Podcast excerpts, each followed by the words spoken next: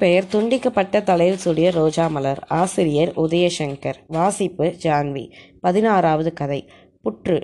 திருமணம் முடித்த ஒரு வாரத்திலேயே மோகன் மதனாவை கொட்டிக்கொண்டு அவன் வேலை பார்த்த மேப்புலியூர் ரயில்வே ஸ்டேஷனுக்கு போய்விட்டான். மேப்புலியூர் ரயில்வே ஸ்டேஷனின் காட்டின் நடுவே கட்டப்பட்டிருந்தது.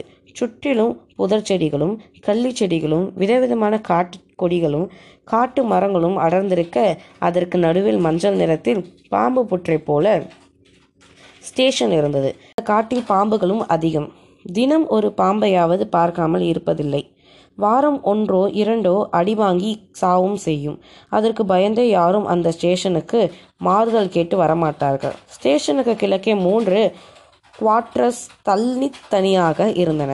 ஒரு குவார்ட்ரஸில் பெயிண்ட்மென் நாகராஜன் இருந்தான். ஒரு குவார்ட்ரஸில் மோகன் சமைத்து சாப்பாட்டு கொண்டிருந்தான். இன்னொரு குவார்ட்ரஸில் காலியாகவே இருந்தது. யாராவது வெளியூரிலிருந்து வந்து வேலை பார்க்கும்போது தங்கிக் கொள்வார்கள். எல்லா குவார்ட்ரஸிலும் முன்னாலும் வேப்ப மரங்கள் இருந்தன. பின்னால் இருந்த வெட்ட வெளியில் புளிய மரங்கள் இருந்தன. குவார்ட்ரஸில் மேற்கே ஸ்டேஷனில் இருந்து நூறு மீட்டர் தொலைவில் ஒரு கிணறு அதில் தண்ணீர் எப்போதும் வற்றாமல் ஆழம் அறிய முடியாமல் கண்ணங்களேரென்று இருக்கும். அந்த தண்ணீர் தான் எல்லோருக்கும் குடிக்க சமைக்க குளிக்க துவைக்க என்று எல்லாவற்றிற்கும் பயன்பட்டது. ஒரே ஒரு வண்டி அந்த ஸ்டேஷனில் நிற்கும். யாரும் இறங்கவோ ஏறவோ மாட்டார்கள். மற்ற நேரங்களில் வரும்போது வண்டிகளுக்கு சிக்னல் போட்டு பச்சை கொடியை காட்ட வேண்டும். அந்த ஸ்டேஷனின் தனிமை மோகனுக்கு பயத்தை கொடுத்தது. அவனையும் அந்த தனிமையின் சூழல் விலகி விடுமோ என்று நடுங்கினான். பேச்சு துணைக்கு கூட யாருமற்ற அந்த காட்டு வெளியில் உற்று பார்த்து கொண்டே எவ்வளவுதான் கழிப்பது? எப்போதும் நண்பர்களுடன் பேசிக்கொண்டே பொழுதை கழித்தவன் மோகன். பேசுவதற்கே நண்பர்களை தேடி ஊர் ஊராக அலைந்து கொண்டிருந்தவன். அவனுக்கு இப்படி ஒரு தண்டனையா? எப்போதாவது ஆடு மாடுகளை மேய்த்து கொண்டு வரும் சிறுவ சிறுமியர் ஸ்டேஷன் ஜன்னல் வழியே அவனை வேடிக்கை பார்ப்பார்கள். அவன் திரும்பி அவர்களை பார்க்கும்போது வெக்கத்தில் ஓடிப்போய் ஒளிந்து கொள்வார்கள். பாயிண்ட் மேனாக இருந்த நாகராஜன் மோகனுக்கு முன்னால் கூட வரமாட்டான். ஸ்டேஷன் மாஸ்டர் மீது அவ்வளவு மரியாதை. அவன் வருவதற்கு முன்னால் இருந்தே ரொம்ப வருடங்களாக அங்கு நாகராஜன் இருக்கிறான்.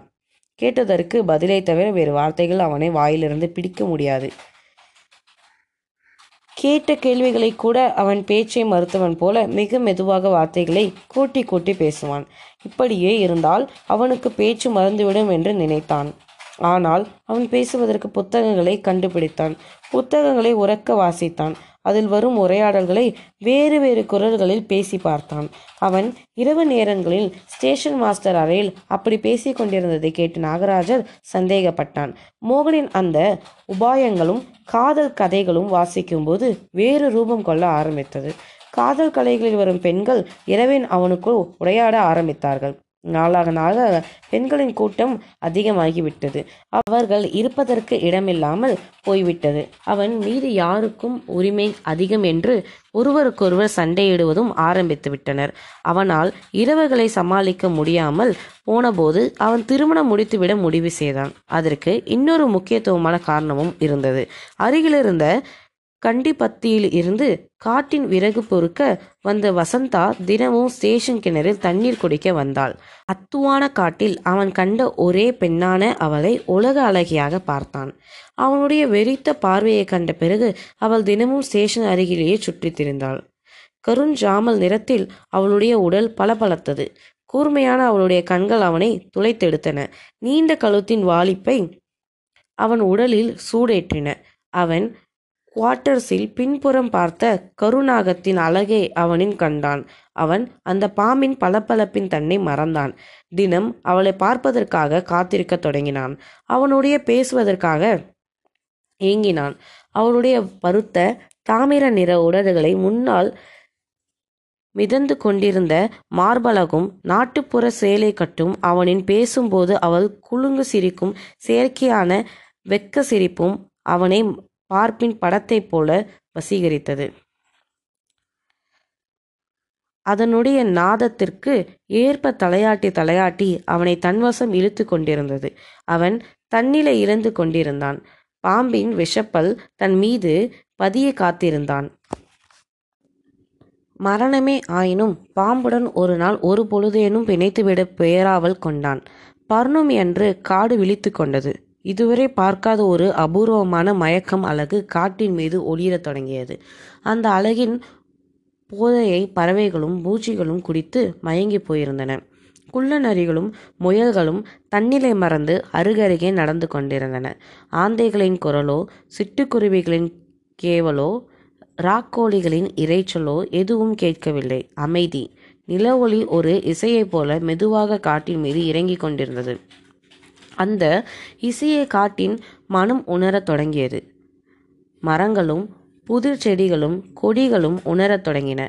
மோகன் காட்டின் மீதிறங்கிய அந்த வெள்ளி நிறத்தையே உற்று பார்த்து கொண்டிருந்தான். இதுவரை பயங்கரமாக மர்மமான ஒழித்து கொண்டிருந்த காடு நிர்மலமான தன்னுடலை ஒரு கன்னி பெண்ணைப் போல அவனுக்கு காட்டி கொடுத்தது. அவன் மனமும் உடலும் கிளர்ச்சியடைந்தது அவன் யாரையோ எதிர்பார்த்து கொண்டிருந்தான். அந்த காடு ஒரு அணங்காக மாறி அவனை தேடி வருவாள் என்று எதிர்பார்த்து கொண்டிருந்தான். அந்த காட்டின் கருவறை குள்ளியிலிருந்து அவனுடைய தாகம் தீர்க்கும் ஊற்று நீரின் ஓசையை எதிர்பார்த்து கொண்டிருந்தான். அப்பொழுது அவன் அருகில் ஒரு செருப்பு சத்தம் கேட்டது. வேலை விஷயம் தவிர வேறு யாதும் பேசாத நாகராஜன் நின்று கொண்டிருந்தான். சார் ஜாக்கிரத. அவள் ஒரு இச்சாதாரி நாகும் சார். இதுக்கு முன்னால் இரண்டு மூணு ஸ்டேஷன் மாஸ்டர்களை காவு வாங்கியிருக்கா. ஜாக்கிரத சார். அவ்வளவுதான் சொல்லுவேன். அதை கேட்டதும் பயந்து போனவன் குவாட்ரஸு கதவுகளை மூடி திறக்காதிருந்தான்.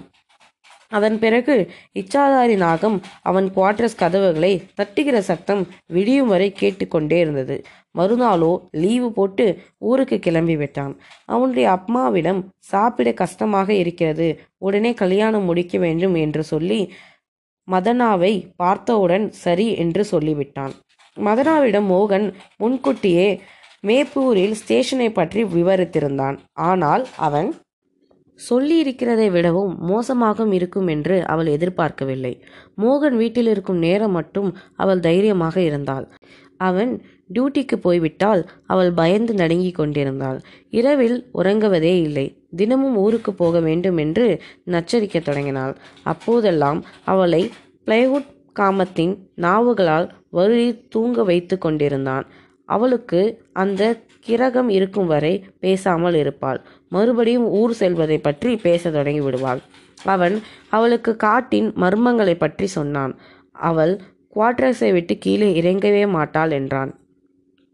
அவனுடைய கனவில் அந்த காட்டின் இல்லாத சிங்கம் புலி கரடி எல்லாம் வந்து போனது. ஒரு நாள் மதியம் சாப்பிட்டு விட்டு புலக்கடையில் கை கழுவும் போது பின்னால் இருந்த புளிய மரத்தின் கிளையின் ஒரு ஓலை பாம்பு இருப்பதை பார்த்தான். உடனே மதனாவை கூப்பிட்டு அதை காட்டினான். அவள் அதை பார்த்த கணத்தில் வீல் என்று கத்தினாள். இனிமேல் ஒரு கணமும் இங்கே இருக்க மாட்டேன். என்னை கொண்டு போய் ஊரில் விடுங்கள் என்று கூச்சலிட்டாள். மோகன் சொன்ன எந்த ஒரு வார்த்தையும் கேட்கவில்லை. ஸ்டெரியா வந்த மாதிரி கத்த ஆரம்பித்து விட்டாள். மோகன் வேறு வழி இல்லாமல் ஊரின் கொண்டு போய் விட்டான். பத்து பதினைந்து நாட்களுக்குள் வேப்புலியூருக்கு வர வேண்டும் என்று ஃபோன் மேலே ஃபோன் போட்டாள். அவனுக்கு அவள் இல்லாமல் இருக்க முடியவில்லை. பழகிய காமத்தின் நாக்கு அவனை தீட்டு உணர்ச்சிகளை தூண்டி விட்டுக்கொண்டே இருந்தது. போதாதுக்கு அந்த கண்டுக்கு பத்துக்காரி வேறு மறுபடியும் அடிக்கடி கண்ணுக்கு முன்னால் தெரிய ஆரம்பித்தாள். ஊரிலிருந்து வந்த மதனாவிடம் சில மாற்றங்கள் தெரிந்தது. முன்பு மாதிரி பயந்து நடுங்கவில்லை. ஏதோ ஒரு தியானம் பிடிபட்டிருந்தது. ஒரு நாள் இரவு இரண்டு பேரும் முற்றத்தில் உட்கார்ந்து பேசிக் கொண்டிருந்த போது அவளுக்கு பின்னால் ஒரு நட்டுவாக்காளி ஊர்ந்து வந்து கொண்டிருந்தது. நான் அவளை மெல்ல எந்திரிக்க சொன்னேன். அவள் எழுந்து என் பின்னால் வந்து அந்த நட்டுவாக்காளியை பார்த்தாள். கத்தவோ அலறவோ இல்லை. அம்மாடி எவ்வளோ பெருசு என்று மட்டும் சொன்னாள். நான் அடித்து தூக்கி வீசும்போது பாவம் அது மாட்டுக்கு போவட்டுமே விட்டிருக்கலாம் என்று கூட சொன்னாள். எனக்கு கொஞ்சம் ஆச்சரியமாக இருந்தது. மறுவாரம் ஒரு நாள் மாலை நேரம் மோகன் வீட்டு முற்றத்தின் மதனாவும் கண்டுக்கு பத்துக்காரி வசந்தாவும் உட்கார்ந்து பேசிக்கொண்டிருந்தார்கள் மதனாவின் இடைவிடாத சிரிப்பு சத்தம் அப்படி கேட்டது. வசந்தாவின் குரலோ கேட்கவில்லை. ஆனால் வசந்தாவின் ஒவ்வொரு வார்த்தைக்கும் மதனா சிரித்து கொண்டிருந்தாள். அவள் குவாட்ரஸுக்குள் நுழையும் போது வசந்தாவை ஓர கண்ணால் பார்த்தான். அவள் அதை எதிர்பார்த்திருத்தவள் போல கண்களை சிமிட்டினாள். அந்த சிமிட்டலில் இருந்த வசீகரம் அவனை சொக்கியது. அவன் சட்டென்ற தலையை திருப்பிக் கொண்டு உள்ளே போய்விட்டான். மதனா சற்று நேரம் கழித்துதான் உள்ளே வந்தாள்.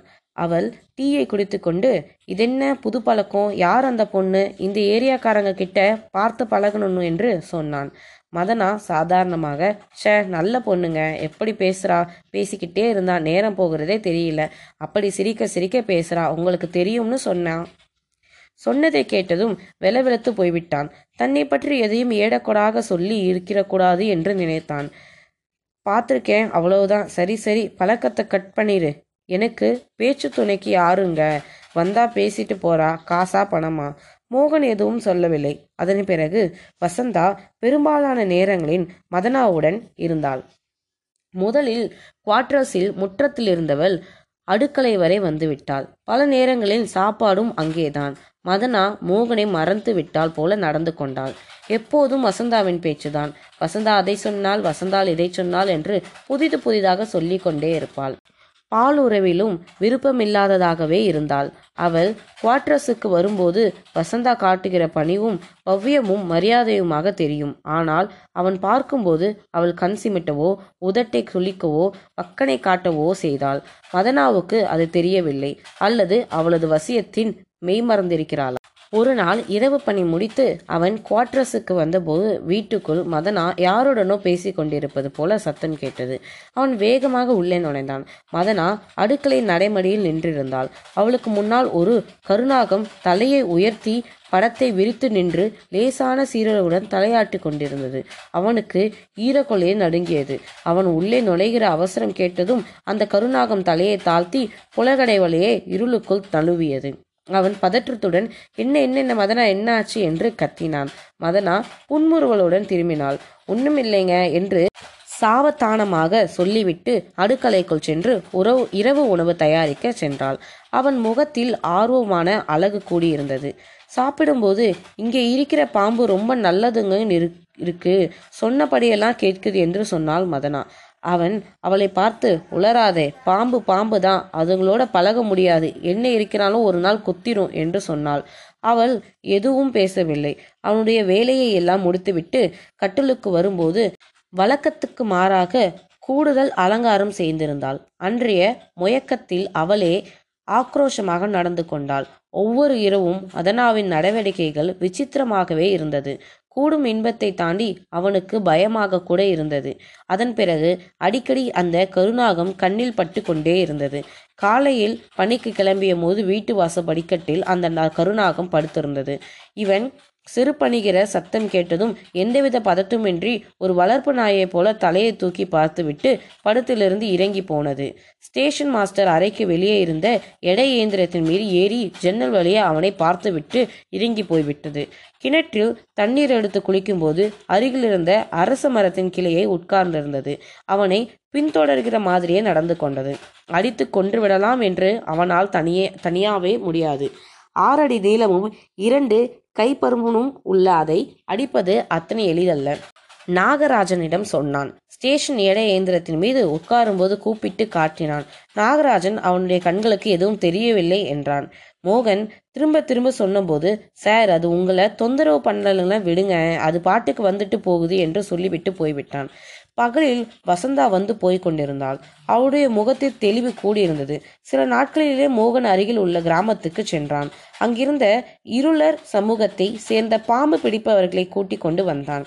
அவர்கள் அவனுடைய குவாட்ரஸை சுற்றி வந்து மண்ணை எடுத்து முகர்ந்து பார்த்தார்கள். சிறிது நேரம் அவர்களுக்குள் ஏதோ பேசிக் கொண்டார்கள். பின்பு மோகனிடம் சார் இந்த வீட்டில் ஏகப்பட்ட பாம்பு குடியிருக்கு சார். வீடே ஒரு புத்து மாதிரி இருக்கு. இன்னும் நிறைய ஆளுங்க வேணும். எதுக்கும் அமாவாசை கழியட்டும் சார். நாங்கள் அவங்களோட வரோம் என்று சொல்லிவிட்டு போய்விட்டார்கள். அதை கேட்டதும் மோகன் அந்த ஊரையே காலி பண்ணிட்டு போய்விட வேண்டியதுதான் என்று முடிவு செய்தான். இரண்டு நாள் கழித்து அமாவாசை வந்தது. அன்று வீட்டு முற்றத்தின் நாற்காலியை போட்டு உட்கார்ந்து எதிரே விரித்திருந்த காட்டை பார்த்து கொண்டிருந்தான். அமாவாசை இருளில் காடு மர்மங்களை கசிய விடுகிற ஊற்றாக இருந்தது. பிசுபிசுப்பான இருளின் அமானுஷின் கா காட்டில் முகநல் கேட்டது. விட்டு விட்டு சின்ன சின்ன முனகல்கள். வயதான கிழவியின் முனகளைப் போல புது மத பெண்ணின் முதலிரவு முனகளைப் போல சின்ன குழந்தைகளின் செல்ல முனகளைப் போல காட்டிலிருந்து முணுமுணுப்புகளும் புலம்பலும் தீராத இச்சையின் வேக பெருமூச்சுகளும் அலையென அடித்து கொண்டிருந்தன. மோகனுக்கு பார்த்தபோதெல்லாம் பாம்புகளாக தெரிந்தன. ஒரு சில அசைவும் கூட பாம்பாக மாறியது. தோளில் கிடந்த துண்டு காற்றில் அசைந்தபோது அதை தூக்கி வீசினான். எல்லா வகையான பாம்புகளுக்கும் அவன் வீட்டுக்குள்ளும் வீட்டை சுற்றிலும் பழுதிருப்பதாக நினைத்தான். திகிலுடன் வீட்டுக்குள் நுழைந்து படுகை அறைக்குள் போனான். கட்டிலில் கருணாகம் இல்லை இல்லை இல்லை. மதனா படுத்திருந்தாள். அவள் கண்கள் கிறங்கி போயிருந்தது. கொஞ்சம் குரலில் அவனை அழைத்தாள். அன்று இரவு எப்படி கழிந்தது என்றே அவனுக்கு ஞாபகமே இல்லை. படுக்கையின் அவனை பொம்மையாக மாற்றியிருந்த கருணாகம். பிளவுபட்ட அதன் நாவுகள் அவனுடைய உடலை பொங்கும் ஊற்றுகளாக மாற்றியது. அந்த ஊற்றுகளிலிருந்து இதுவரை அவன் அறியாத பேரன்பத்தின் ஊற்று சுரங்கத் தொடங்கியது. அவன் ஆனந்தத்தின் முணங்கினான் உடலை நெளித்தான். முறுக்கு முறுக்கி தன்னை லகுவாக்க முயற்சித்தான். அவனை பின்னி பிணைத்திருந்த கருணாகம் அவனை தன் உடலார் மயிரிழக்காய் வருவியது. இன்பத்தின் வேதனை தாளாமல் அவன் ஆராற்றினான். அவனுடைய உளமெல் உடலெல்லாம் நாகத்தின் பற்கடிகளும் ஆனால் அவற்றின் வலி இல்லை வீணையின் மீட்டலைப் போல அந்த இடங்களின் காமம் இசையகம் பொங்கியது. அவன் உடல் லேசாக காற்றில் மிதந்தது. சுற்றிலிருந்த இருளில் ஒரு பச்சை ஒளி தெரிந்தது. நகரத்தின் பச்சை ஒளி. அந்த பச்சை ஒளி அவனை நோக்கி வந்து கொண்டிருந்தது. அருகில் நெருங்க நெருங்க அதன் பிரகாசத்தின் கண்கள் கூசத் தொடங்கியது. அந்த ஒளியில் பின்னால் வசந்தா இருந்தாள். அவனுக்கு குழப்பமாயிருந்தது. மூளையில் காட்சிகள் குழம்பின. கட்டிலில் இருந்தது மதவனா வசந்தாவா. ஒரு பக்கம் மதவனாவின் ஒரு பக்கம் கருணாகமும் படுத்திருந்ததாக பிரமயம் ஏற்பட்டது. அவனிடலே இரண்டாக பிளவுபட்டு இருவருடன் உறவு கொண்டது. உளவின் உச்சத்தில் அவனுடைய கழுத்தின் இரண்டு பக்கங்களிலும் நாகத்தின் பற்கள் பதிந்தன. அவன் உயிரை அந்த இரண்டு பல்தடயம் வழியாக உறிஞ்சியது யார்? மதனாவா வசந்தாவா? அவன் உயிரற்ற கூடாக காட்டின் மீது மிதந்து கொண்டிருந்தான். இருள் பூசிய காடு அவனை விழுங்கியது. காட்டின் ஆழத்தை நோக்கி அவன் போய்க் கொண்டிருந்தான். அவன் உணர்வுகள் மறந்து போகத் தொடங்கின. அவளுடைய கால்களிலிருந்து ஒரு மாய கம்பளம் மெல்ல மூடியது. அவன் சுற்றி இருள் இருள் இருள். காலையில் குவாட்ரஸ் வாசலில் யாரோ கூப்பிடுகிற சத்தம் கேட்டு எழுந்தான் மோகம். எத முடியாத அளவுக்கு உடல் அசதியாலும் எழுந்து வாசல் கதவை திறந்தான். வாசலில் பத்து பத்தினைந்து இருளர்கள் நின்று கொண்டிருந்தார்கள். அவர்களின் மூத்தவர் அவன் வீட்டை சுற்றி பல இடங்களில் தரையிலிருந்து மண்ணை எடுத்து முகர்ந்தும் நாவால் நக்கி பார்த்தார்கள். ஆச்சரியத்துடன் அவர் மோகனிடம் சார் இங்க பாம்போட வாசனையே இல்ல. ஏன்பா ராசா நீ என்னவோ சொல்லிக்கிட்டு கூட்டிட்டு வந்த என்றார். அவன் எதுவும் சொல்லவில்லை. கண்களில் ஏதோ அசைவு உறுத்தவோ நிமிர்ந்து பார்த்தான். தூரத்தின் காட்டினுள்ளே வசந்தா போய்க்கொண்டிருந்தது தெரிந்தது.